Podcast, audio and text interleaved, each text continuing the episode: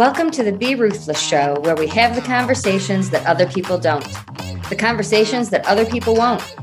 I'm your host, Sam Ruth, and I'm ready to make a lot of noise and disrupt things ruthlessly. Thanks for being here today. Now let's get to it.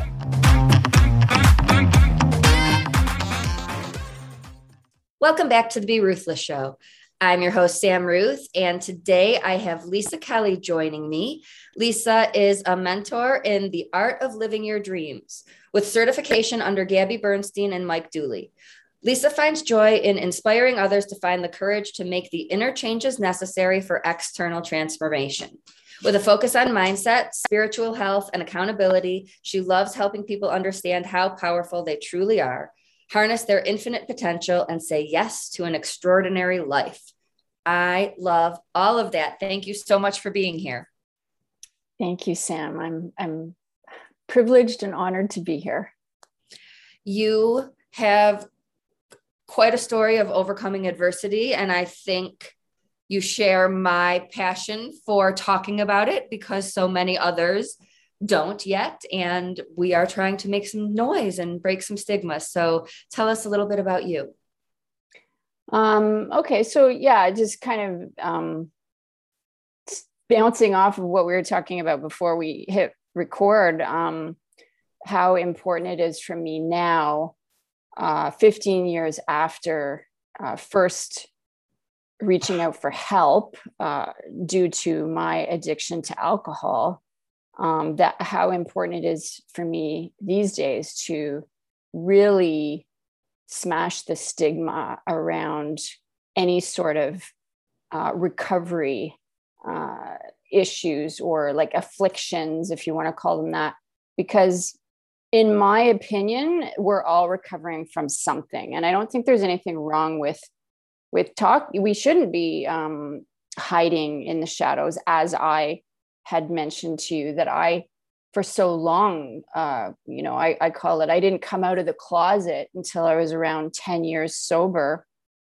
Um, just simply because I felt a lot of shame and I was looking at addiction through the eyes of, of those who don't understand it, I, I would guess, or I, I was being presumptuous around how I might be judged if I came out about it. So I just kind of um, kept it kept it um, on the down low and only told like close close friends and family about it now i'm more like let's let's stand on our soapbox and talk about the importance of sharing this sort of thing well i also think that outside of the shame that you live with there's also the healing that comes with sharing because you connect with others who understand or who need to understand. And by keeping our truths inside, we deny ourselves of that. Yeah. I mean, I, I, I should say that I was in, um, I did do the old school route, the 12 step program.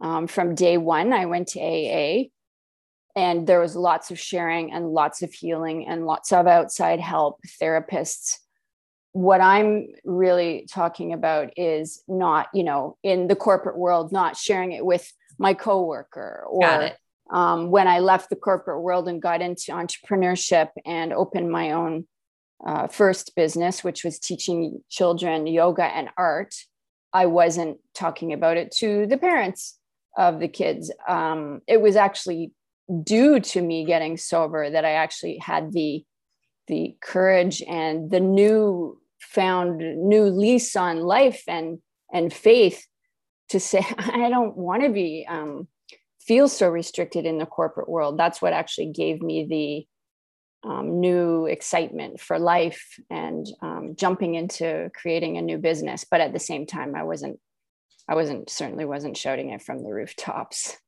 And I think so many are living that still mm-hmm. because of the stigmas around, I don't even know at this point, getting help or having a weakness.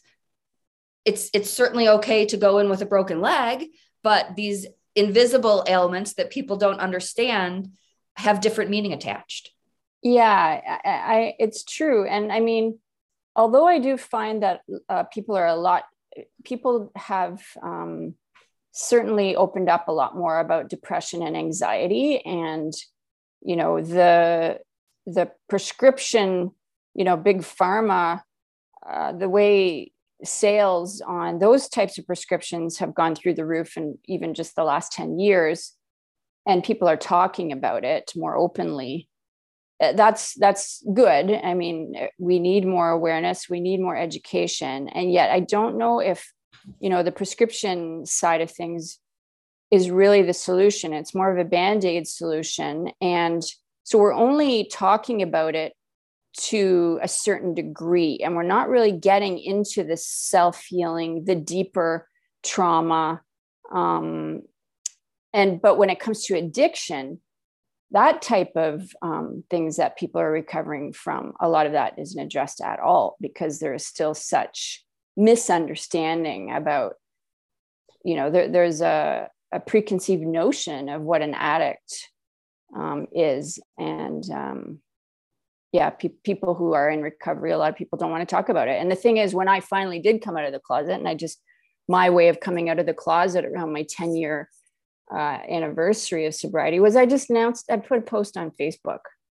And there was a lot of people who like i said who already knew about it but there was a lot of people that were like wow thank you so much for your courage. And then of course a lot of people reaching out to me um, in private messaging and saying, "Can can we go to coffee? I'd like to talk to you and find out how you uh, got sober." And it actually made me feel kind of sad that I had kept it to myself for so long because we need to share this so that we can help others who are still in you know in their own um, suffering. Absolutely, and I think that that applies to whatever topic that might be. We're currently talking about addiction, but any level of suffering. If yes. you if you keep it in and you don't share it with you're you just you're denying yourself and others the opportunity to connect. So, would you say you were met mostly with compassion? Yeah.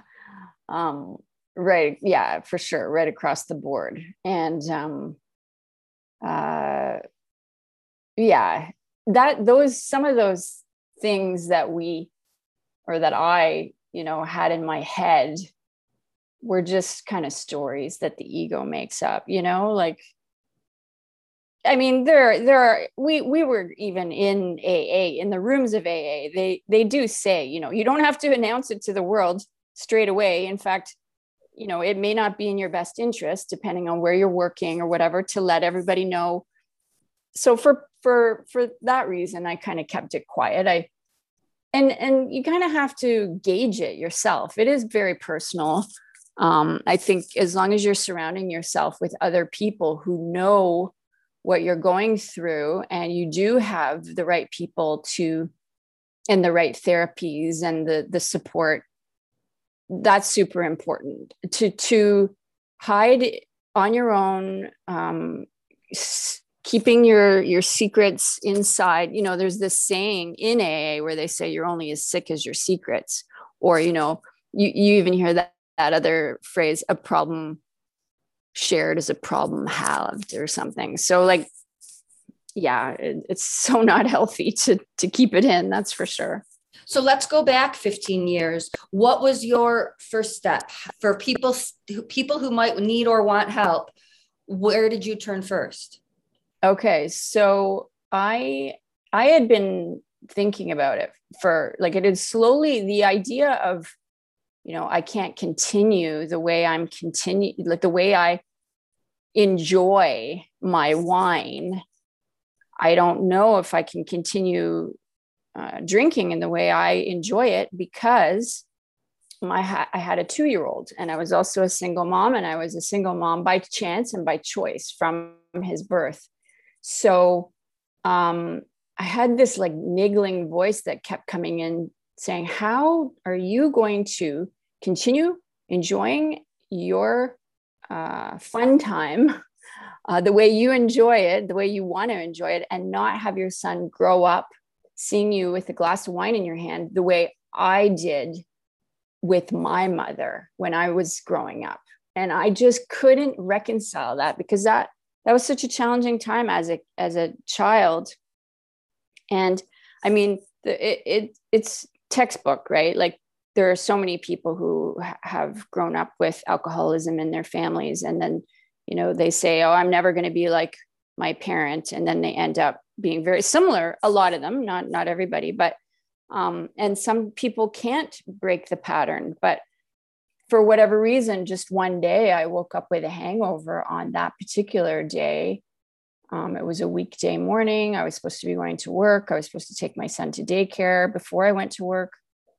And i was just like i can't do this anymore. And and i had known a woman a friend of mine who had stopped frequenting you know my circle of friends. And we used to go to bars and parties and dinner parties. And art openings and i thought i was you know i i didn't think i was like her.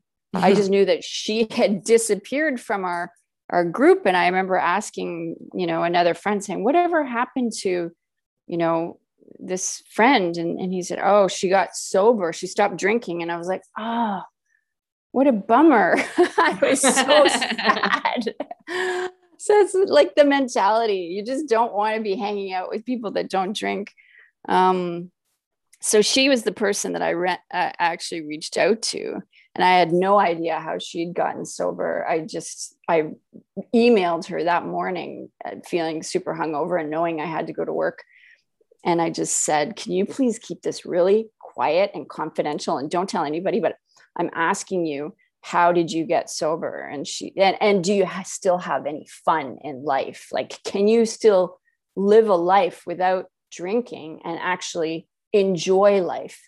Because that I I just wanted to escape reality all the time. I, I like saying um, alcohol wasn't my problem, reality was. Like I like that. Yeah. So um, she said, "Why don't you meet me for coffee?" And we met for coffee and uh, at a Starbucks. And I'll still never forget. Like it's a imaged in my memory, like a photograph. Like she pulled this book out of her bag and it was it said on the cover the big book of alcoholics anonymous and i was just like mortified i, I was very disappointed that that was the way she had gotten sober and that this is the suggestion that she was saying maybe i might want to check this out and i was just like oh has it really come to this like there is like I was terrified. I was terrified at the prospect. I didn't really know what AA was. I just knew I didn't want to have anything to do with that. And um, I only knew what I'd seen on TV and um, movies. And I knew from, I guess, that media um, that they talked about. And I even said, like, don't they talk about God there? And I was very um, anti religious. I grew up in an Irish Catholic home. And by the age of 13, my dad, you know, left my mom. He had been having an affair with my mom's best friend, our next door neighbor. So our household fell apart. And as soon as that happened, I knew my dad was a hypocrite about the church. And so I boycotted any kind of uh, connection to the Catholic Church and all religions, basically. So that day in the cafe, when she showed me that book and I associated it with the G, G word, mm-hmm. um, which so many people do. So I'm so glad you're bringing this up. Yeah, I was, I was, I was like, I can't do that. Like that, that's not, that's not me. Like I, I, I had this perception of what it would be like and she said okay well just just take it anyway take the book I'm not going to push you any anything at all, but just you know flip through it and see what you think. And I was open enough to doing that, and so I brought it home and I I flipped through it, and it was just so foreign what it was talking about, and it was written in like the early 40s. I think AA uh, came together in 1939. Um, so it did seem a bit uh, dated in its languaging. And I did notice, you know, as I was reading a little bit about the steps, that they did mention God. And I was like, I don't know how I'm going to manage that. But the thing that kind of kept me interested or hooked, I guess you could say, is in the back of the book. There's a lot of stories, short stories written by members who, you know, they talk about what happened, like what it was like for them, what happened, and what it's like today after uh, going through AA and going through the steps. And I could identify in almost every story with my own story. Um, and I was just like, wow, like this is too crazy. I can relate to this. Maybe this, maybe there's something here to be said for all of this. And so I think after about a week, I thought about it. And then I said, okay, you know what? I'll go to a meeting with you. And from that point on, I just really had to have an open mind. And that's one of the slogans in in the rooms of AA is uh, they have these slogans at their front, like they're usually on these little placards.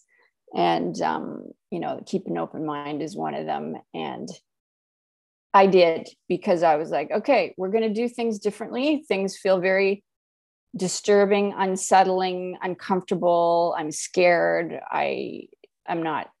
I'm you know at that point I was still having cravings, so it was I was depressed.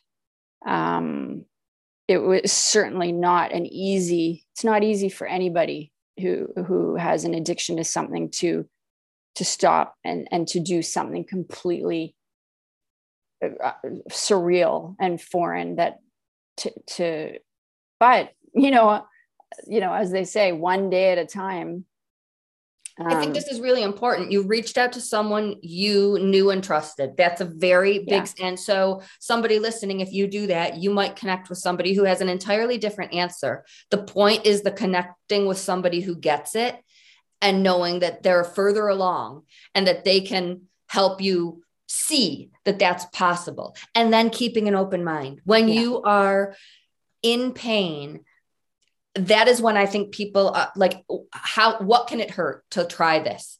What's the worst thing that can happen? So anyone listening, we are not asking or suggesting drastic changes, but those two things are huge. It's so true. It, it, it is like what is the worst thing that can happen? You can just go back.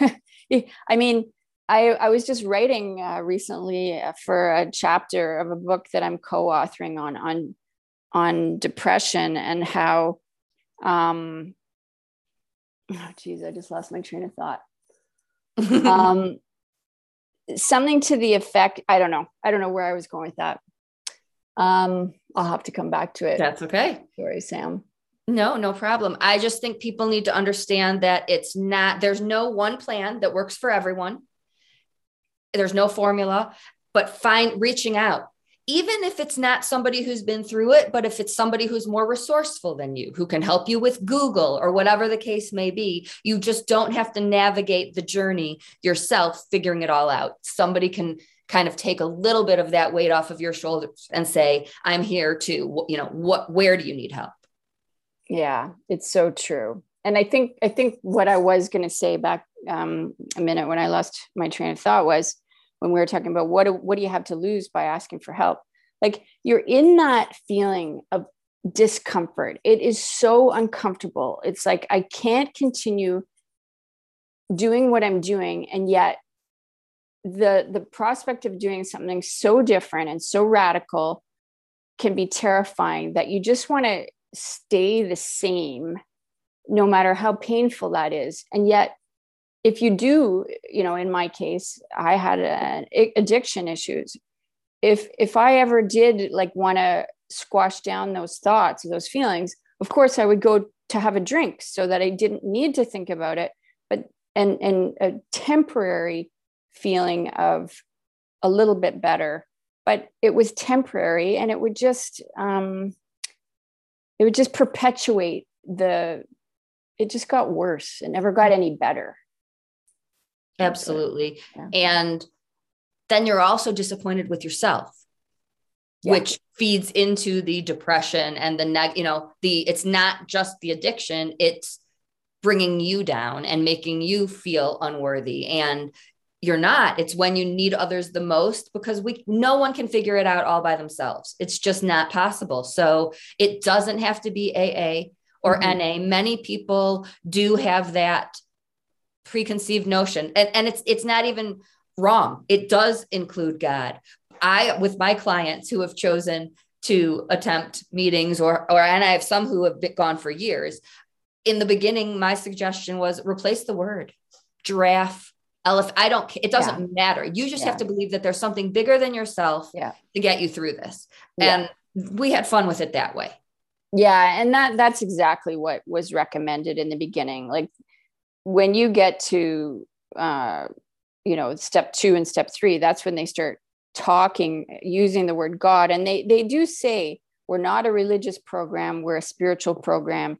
And they, they, when they mention that whole higher power. They talk about finding a higher power um, of your own understanding. So that made it, when I was having an open mind, that made it a little easier. And like you were saying, they would offer, you know, use the group as your higher power or, you know, good orderly direction, you know, an acronym for for that. Um, and that was really cool because that's how I was able to get through and and start feeling better and and find my journey of recovery i was able to like interpret it what worked for me and you know take what i needed and leave the rest. So there was a lot of things that i didn't really jive with but i was still like that doesn't work for me but this piece does and i'm getting better and i'm feeling better so i'm going to keep doing what's working. That's a, an amazing point. No one, I don't think, would relate to absolutely everything and jive with every single thing. Yeah. You do not have to adhere to everything. You find what helps and yeah. it, and the rest toss it and mm-hmm. it might help someone else. So it's there mm-hmm. for a reason, but it's not there for you. So thank you for pointing that out. Yeah, and I think it's the case with any everybody has their own journey in healing. Everybody uses their own you know modalities and therapies and it is a holistic um, healing whatever healing that we're doing there's so many different elements um, it's not just you know physical or emotional or it's the whole it's mental spiritual it's everything and I, I over 15 years and now just like i mentioned writing this chapter for this book on depression. It was interesting reflecting on all the different um, things that I have gone through and and found what works and what didn't. And and so yeah, everybody's journey will be different and what works for them. And you'll have to keep us posted and let me know when the book is out because so many people need to deal with that and know that you can get through it and there's other people living with it. And again if you haven't seen it you you just have these ideas and stories in your head. So mm-hmm. how can people learn more or connect with you if someone listening is like oh my god this i'm going to reach out to you. Yeah and i i i always am happy to hear from people um, if they are struggling. Like i'm it's always confidential. If anybody wants to even personal like personal uh, direct message me I'm fine to chat with somebody. So uh, right now, I'm a success coach with a focus on mindset and manifestation, but my my sobriety story is very intertwined in that. And so my website is lisakelly.life. And my Instagram handle, where I'm very active on Instagram, is lisakelly.life. And um, there are you know free downloads. There's a great guided visualization um, that i have on a link in my bio of instagram. Lots of freebies there to download. Um, and like i said if if anybody is struggling i also uh, volunteer with a company what called she walks canada which is um, an initiative for women wanting to get, or even if they're just sober curious, maybe they just want to um, reduce the the amount that they're drinking. I facilitate meetings um, that are free, and it, you don't have to be Canadian, and you, you oh, don't even have to be sober. But the reason it's called She Walks Canada is because there's a walking exercising component to it where we log our kilometers to do a collective virtual walk across Canada. So while we're you know working on our sobriety we're also walking and logging kilometers on our own time. That's amazing. We will put those links in the show notes lisakelly.life that's the website and that's the name on instagram. Yeah. any final thoughts for people listening? Um i really just hope that especially with the pandemic i know that um, you know, there's been a lot of challenges for so many people, but I know that the uh, sales in alcohol, and I mean, in Canada, pot is legal here now. Uh, maybe it's legal in Colorado. Yeah. Uh, but it's been through the roof, through the roof here. And I think more and more, especially because of lockdown and um, parents uh, schooling their kids at home, it's just been so stressful. So I think there's more people um, dealing with uh, maybe wondering, hmm, am I drinking more than I used to now since the pandemic started? And so my only thing is if you're having those questions, then, you know, talk to somebody about it.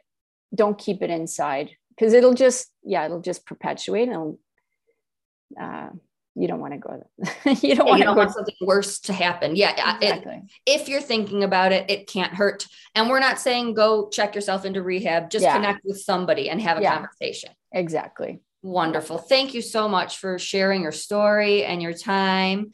Thank um you. lisa kelly.life everyone. And until next time always be ruthless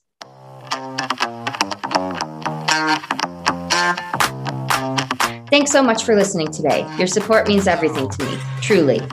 If this podcast resonates with you, please do me a favor and join in the Ruthless movement by making some noise and doing one of these four things. Subscribe so you don't miss an episode. Tell a friend so we can break stigmas even faster. Leave a review so people can see what you think of the show.